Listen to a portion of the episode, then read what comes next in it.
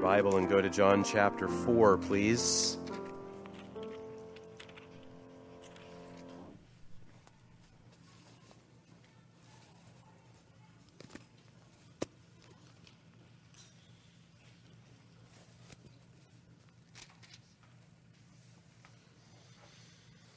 Let's pray together.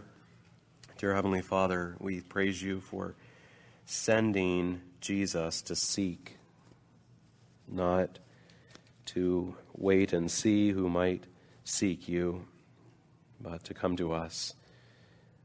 Pray that you would allow us through your word here to see and hear Jesus lifted up, and you might draw each of our hearts to him. We pray in his name. Amen. This is our fourth message in our study of biblical worship, and um, if you've missed any of them, I encourage you to go back and make sure you catch anything you missed. If you missed last Sunday's message from Psalm 95 and 96, make sure you, you hear that. We've laid some foundation from the Old Testament, but now it's time for us to move ahead in the story and come to Christ. So, John chapter 4 we're going to look at just this one story from the life of Christ uh, in relationship to worship, but it, it beautifully teaches and illustrates true worship through Jesus Christ. In this story, we are going to see the longest individual conversation, conversation with Jesus that is, was ever recorded. We're going to see Jesus' first direct claim to be the Messiah we're going to see Jesus' first I am statement. There's also a village revival, a clear confession of Jesus as Savior, and the first person who went beyond the Jews to tell others about Jesus. All of that, which came through a conversation that no one thought should have ever even happened a conversation between a Samaritan woman and Jesus. He was traveling with his disciples headed northward in Israel, and John 4, verse 4 says, He had to pass through Samaria. He had to. Well, it was the shortest route, that's true. But the real reason why he had to was because he had to have this conversation with this woman at the well. Verse 5 so he came to a town of Samaria called Sychar, near the field that Jacob had given to his son Joseph. Jacob's well was there. So Jesus, wearied as he was from his journey, was sitting beside the well. It was about the sixth hour. Sixth hour probably refers to the heat of the middle of the day. Around noon, Jesus stopped to rest at this well that was historically connected all the way back to the time of Jacob but he didn't have any kind of bucket or jar to draw water from the well. So, verse 7 a woman from Samaria came to draw water. Jesus said to her, Give me a drink. For his disciples had gone away into the city to buy food. The Samaritan woman said to him, How is it that you, a Jew, ask for a drink from me, a woman of Samaria?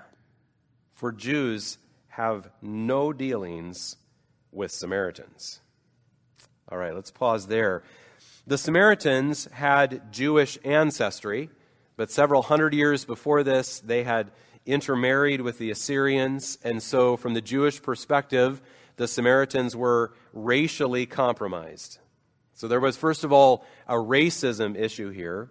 Then there were also religious issues. The Samaritans only accepted the first part of the Jewish scriptures and they believed that the true worship of God was at a mountain, Mount Gerizim, in Samaria rather than in Jerusalem.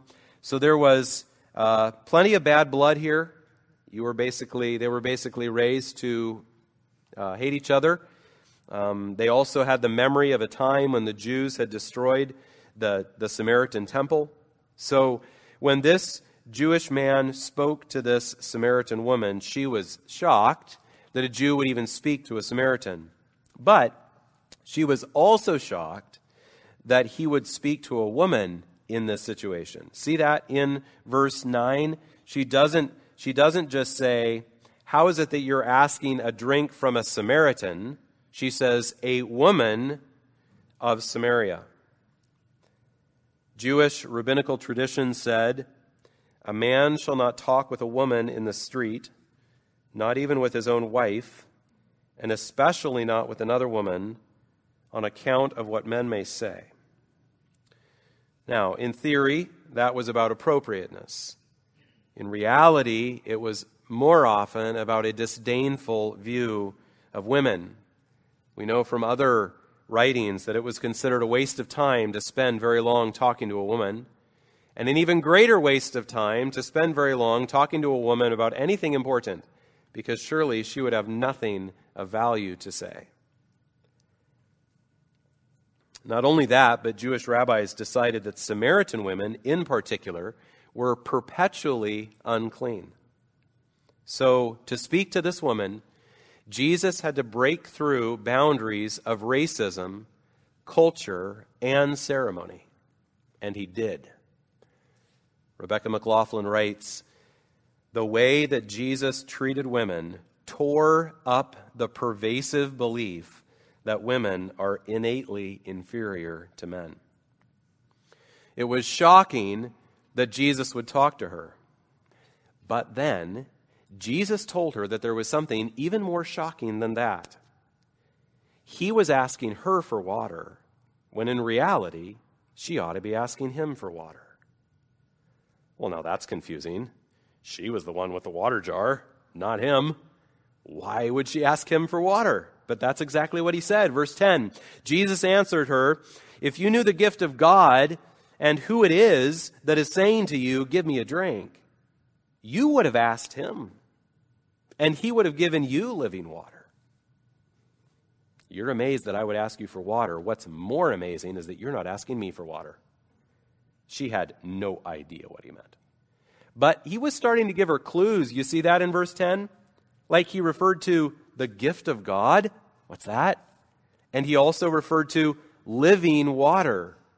Now, most literally, living water would be water that's not from a well, it's water that's flowing from a spring or a river or something like that. What, what was he talking about? Verse 11 The woman said to him, Sir, you have nothing to draw water with, and the well is deep.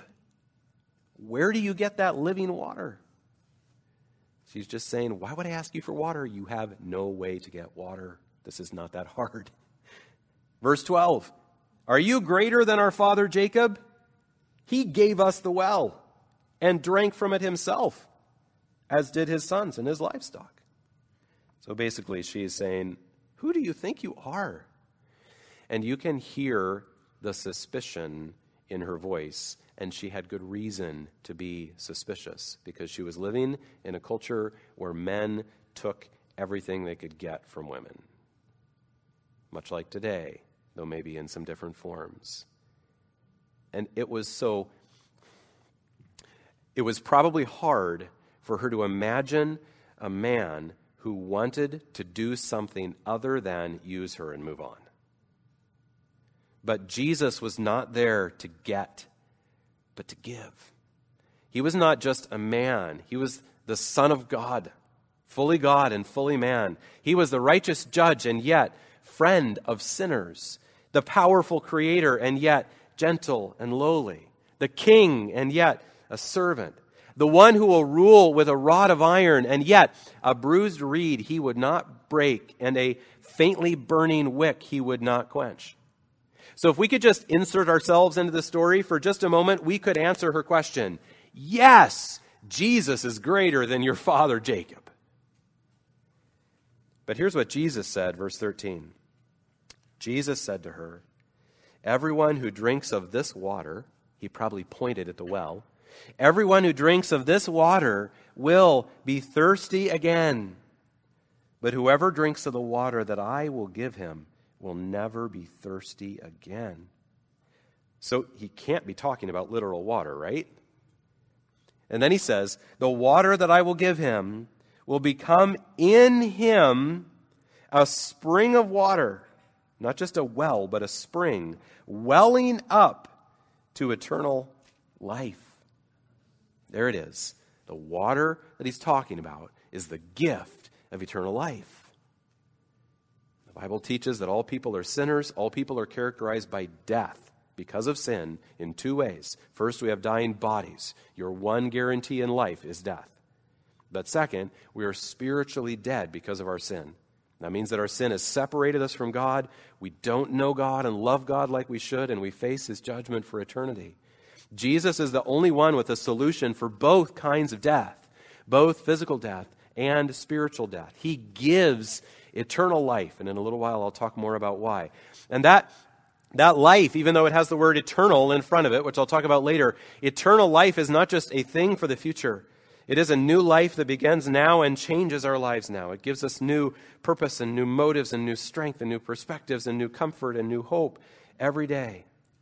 So, the gift that he's talking about giving her, the, the living water, is the water of life. It is eternal life. But she still didn't understand that at all. She's still just thinking physically. Just like Nicodemus in the previous chapter, John 3, when Jesus told him, You have to be born again, and all he can think about is that physically. Like, what in the world are you talking about?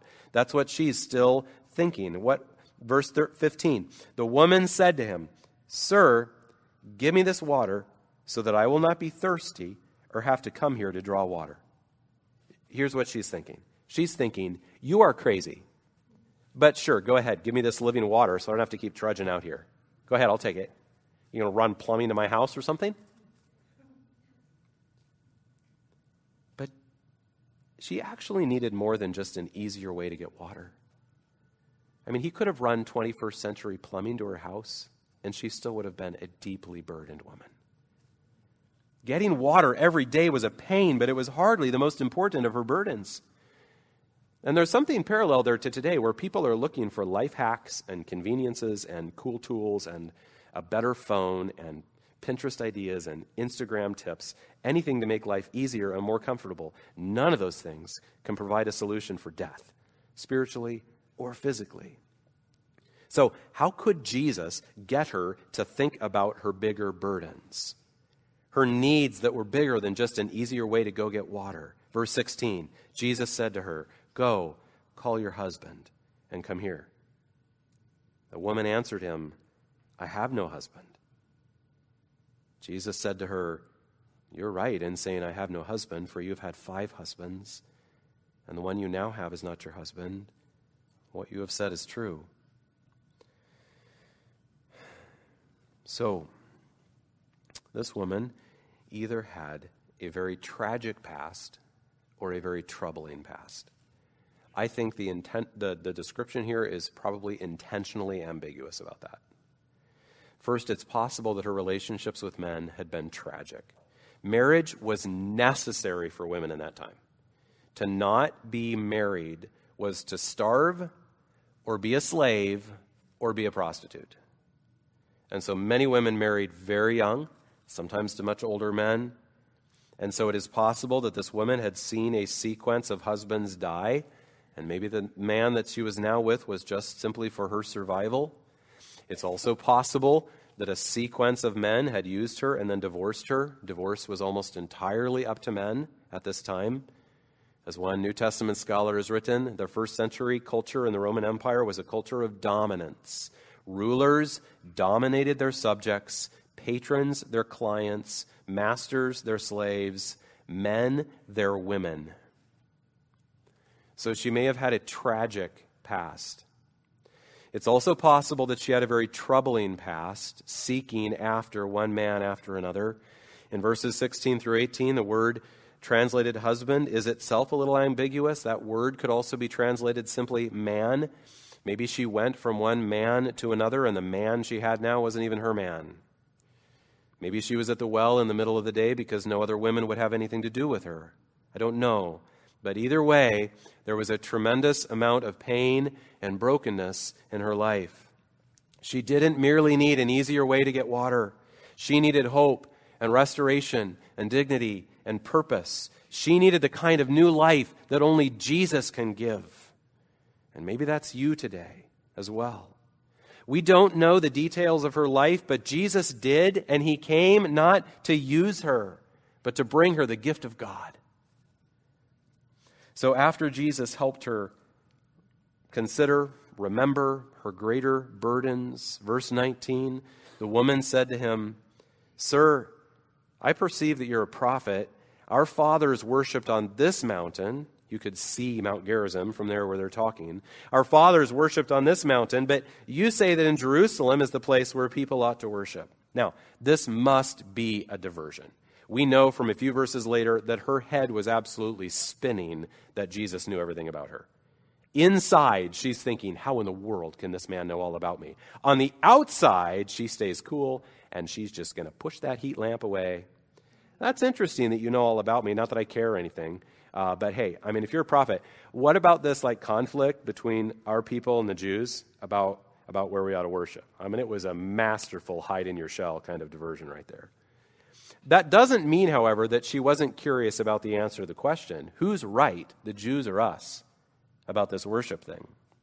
Verse 21 Jesus said to her, Woman, believe me, the hour is coming when neither on this mountain nor in Jerusalem will you worship the Father. You worship what you do not know. We worship what we know, for salvation is from the Jews.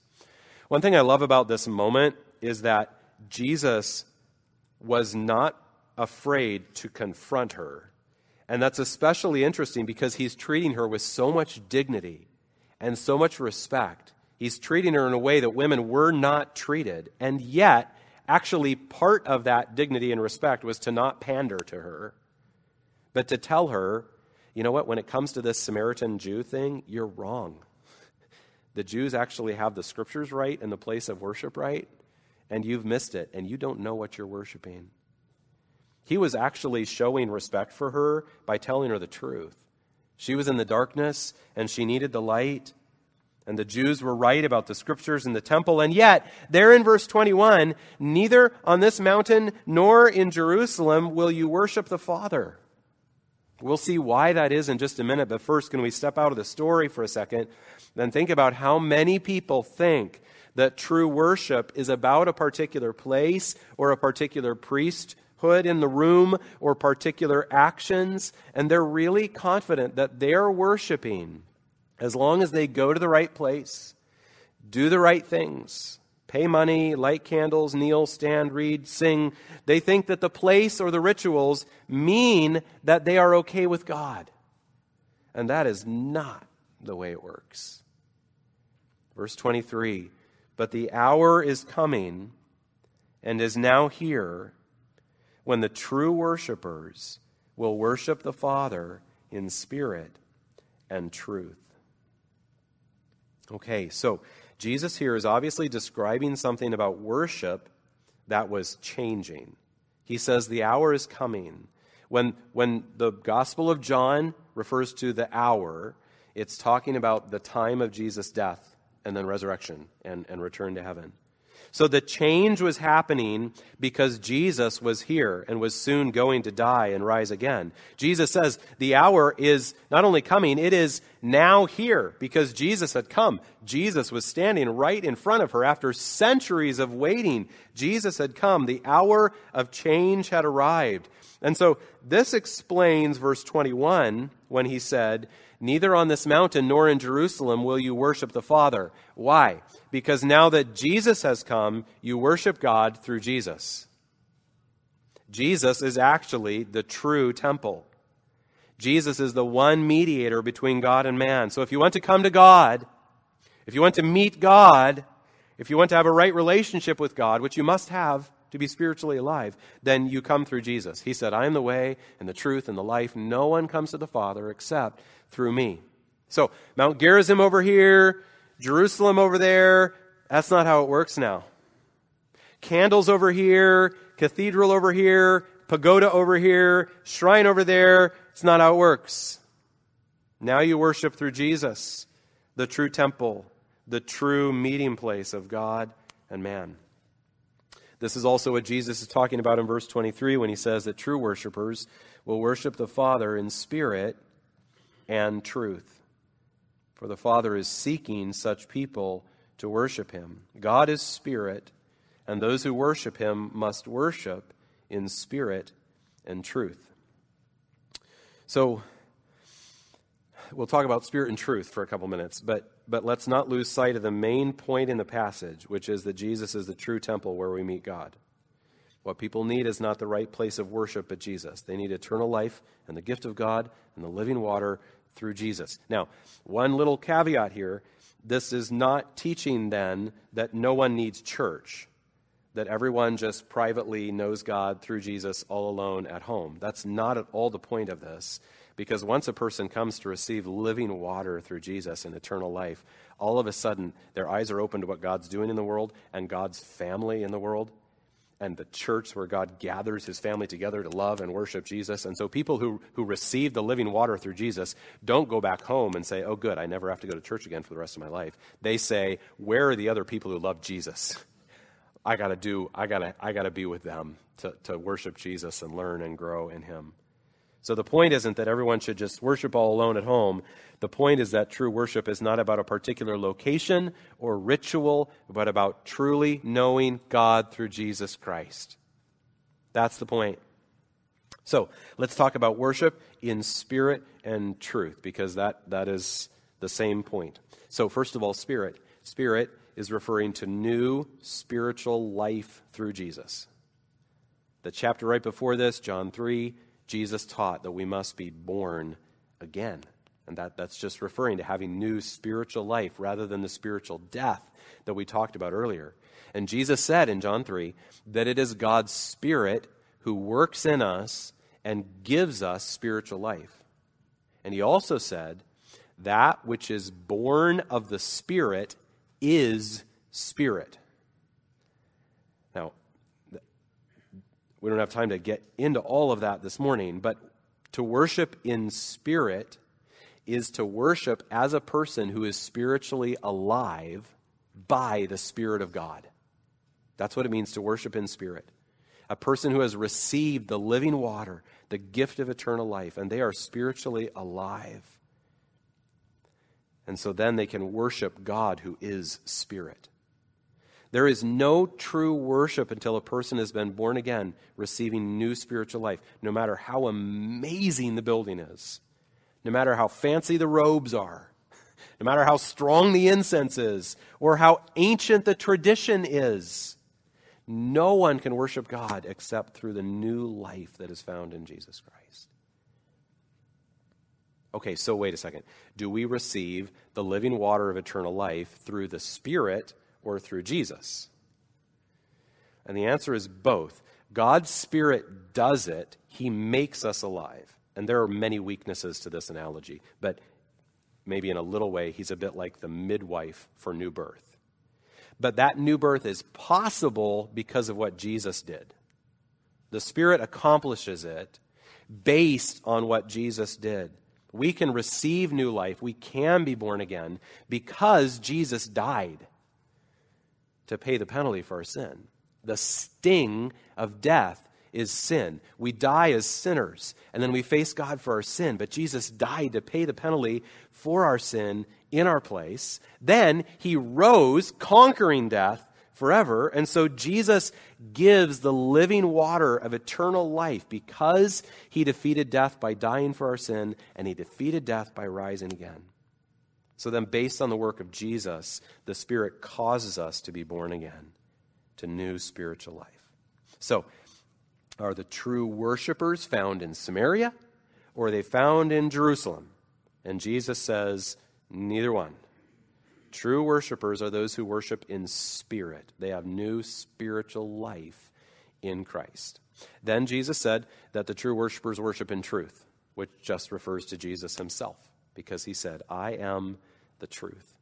No one can worship God without the truth about Jesus, the truth that Jesus came to earth, that he was born of a virgin, that he lived a sinless life, that he died on the cross as a substitute for our sin, that his body literally rose again, and then he returned to heaven, and that to be saved through Christ, each person must repent of their sin and believe the good news that Jesus died and rose again for them. That's the truth. And so, again, no matter how fancy the the externals of worship might be, they don't matter without the truth of Jesus. And if we have not believed the truth about Jesus.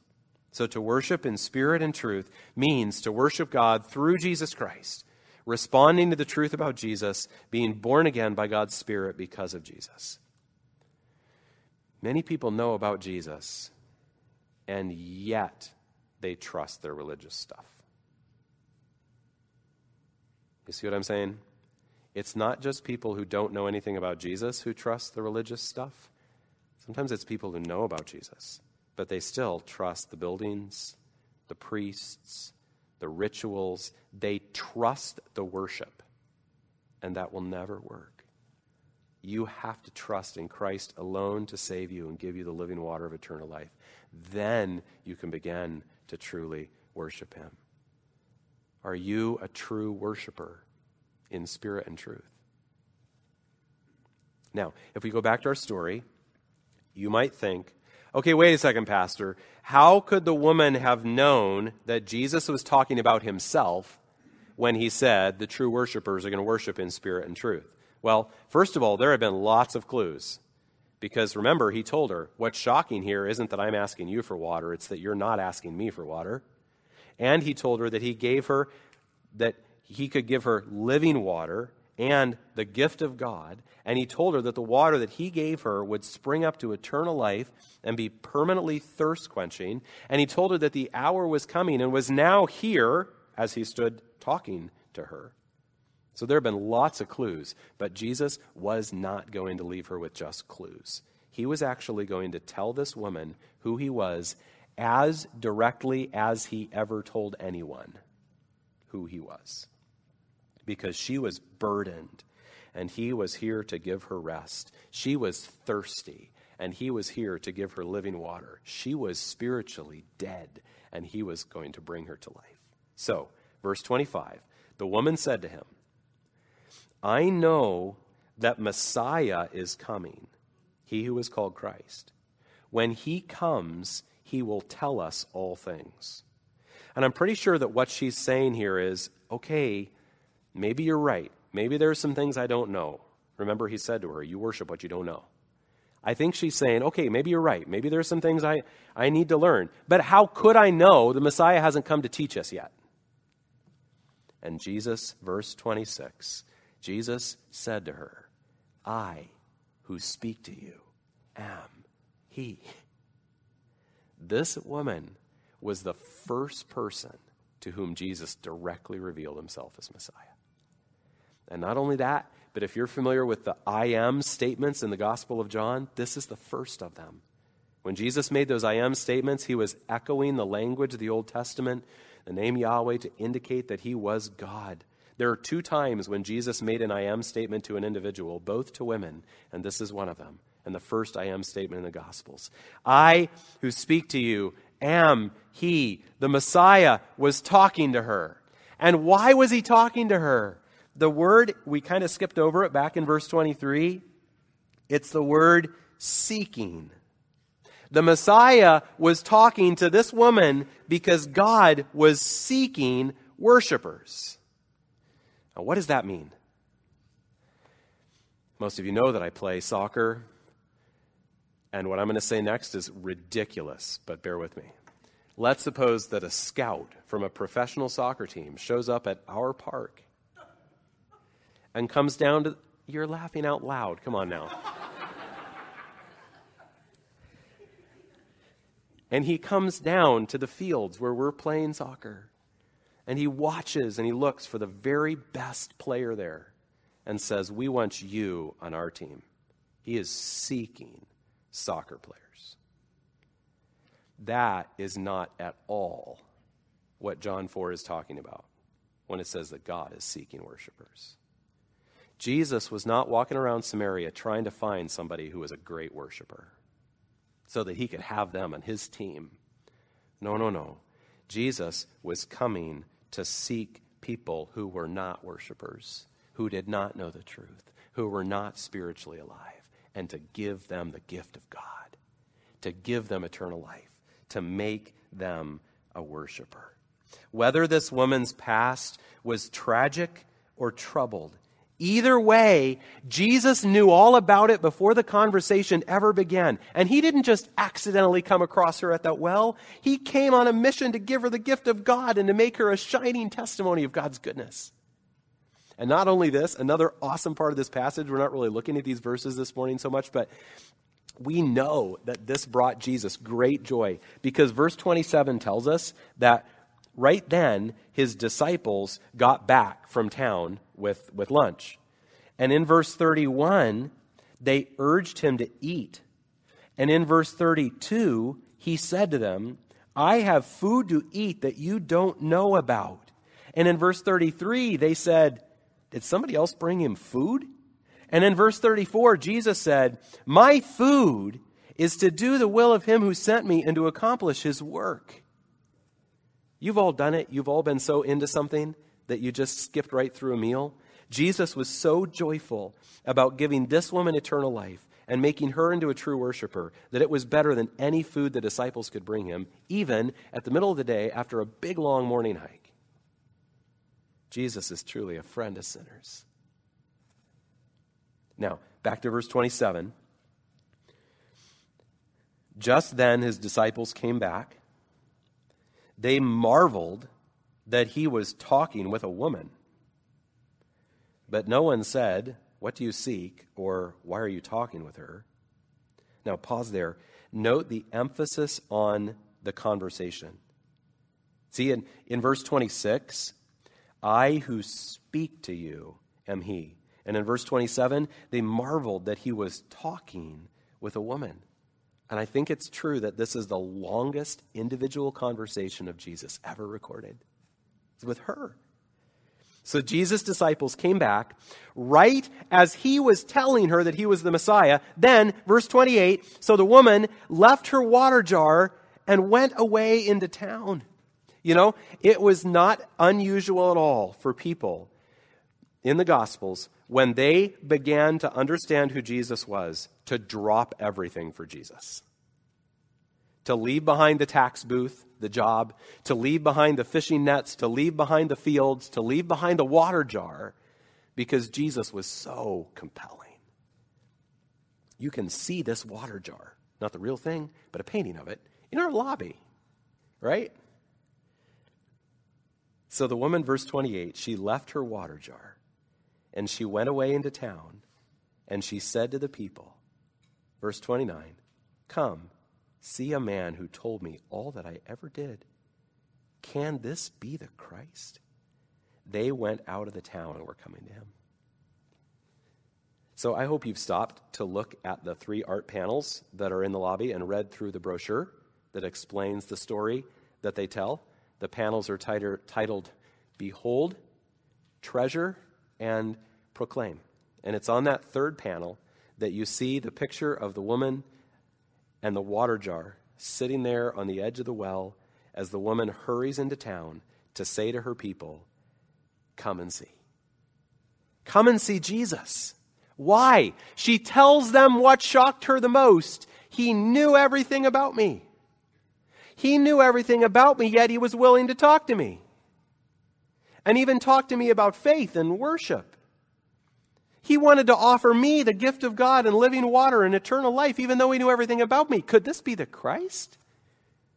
Now, the way she asked that shows that she's not yet quite sure of the answer, but she was learning, she was amazed, and she had to go tell her town. And she must have been persuasive because they came to see. And remember, she went to her town and said, Hey, come and listen to this Jew. And they came. And they didn't only come and see, Verse 39, jump down to verse 39.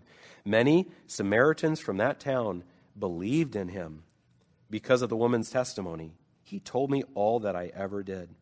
So when the Samaritans came to him, they asked him to stay with them, and he stayed there two days, and many more believed because of his word. They said to the woman, It is no longer because of what you said that we believe, for we have heard for ourselves, and we know that this is indeed the Savior of the world. It, it is an amazing surprise in the story that they asked Jesus to stay with them, and he stayed for two days. Let me quote from Craig Keener. Keener is probably the leading expert on New Testament backgrounds today. And he writes this For Jesus to lodge there, eating Samaritan food and, to teach, and teaching Samaritans would be roughly equivalent to defying segregation in the United States during the 1950s or apartheid in South Africa in the 1980s. Shocking, extremely difficult, and somewhat dangerous. But that's exactly what Jesus did because he had come to seek and to save worshipers who would worship him in spirit and in truth.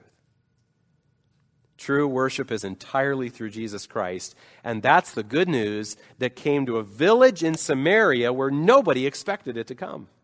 Because Jesus is a great Savior who loves great sinners and turns them into joy, joyful worshipers. So, verse 42, they said, This is indeed the Savior of the world. Why the word indeed? Because they're telling this woman, What you told us is true. Which means she told them, This must be the Savior of the world.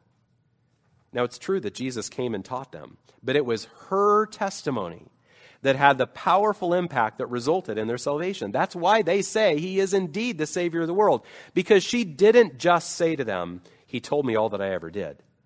That was just her introduction to then tell them that he must be a great Savior for someone like her and for anyone who would believe. See, you don't have to have a troubled or a tragic past to need Jesus. Each of us is a mess of sin and spiritual deadness. And so, as other people in that town with other backgrounds and other stories heard what she was saying and came to see Jesus, they gave their lives to Jesus too. They believed in Jesus too. That's, that's how powerful her testimony was. And you can't miss this. How crazy this is. This was a day when you did not bring a woman to testify in court because her testimony had no value. What a woman said didn't matter in that culture. And yet, when she came and told them about Jesus, it changed their lives. God was using her. Never doubt how God might use you when He opened your eyes to Jesus. She was the first person recorded in the Gospels to have taken the good news of Jesus beyond the Jews, and it resulted in a village revival in Samaria. Samaritans believing in a Jewish rabbi.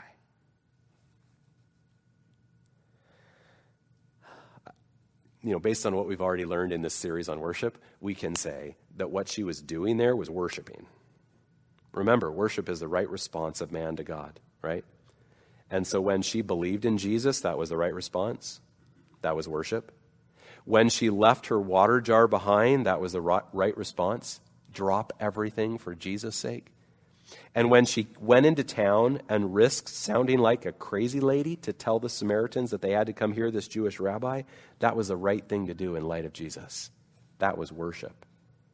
Jesus had come to seek worshipers, and she was already worshiping. He had already transformed this most unlikely of women into a powerful worshiper. He is a great Savior. So, in this story, we've seen the longest individual conversation with Jesus that was ever recorded, his first direct claim to be Messiah, his first I am statement, the first person who went beyond the Jews to tell people about Jesus. We've seen Jesus step right over boundaries of racism and culture and religious ceremony to seek and save the lost. We've seen a most unexpected person find life and hope and become a true and powerful worshiper. And the only reason why God preserved his word and why God made sure that this conversation and this story would be recorded was for you to hear it and respond to it. That's the only reason why it's here. It's final exam time, but we're not here in school. We're not working on a degree. I'm not grading anybody. I'm so thankful I don't have to grade. My apologies to all of you teachers. That's not what this is about. It's about your life or your death, your spiritual deadness and brokenness and burdens, and who Jesus is. And the fact that he came with the gift of God, knowing everything about you, even more than you know about yourself. And he's seeking you, or you wouldn't be sitting here hearing this this morning. Are you someone whom Jesus has come and saved and turned into a true worshiper who worships him in spirit and truth? Because you know the truth about Jesus and you've believed it, and he has caused you to be born again. And you love Jesus. Let's pray.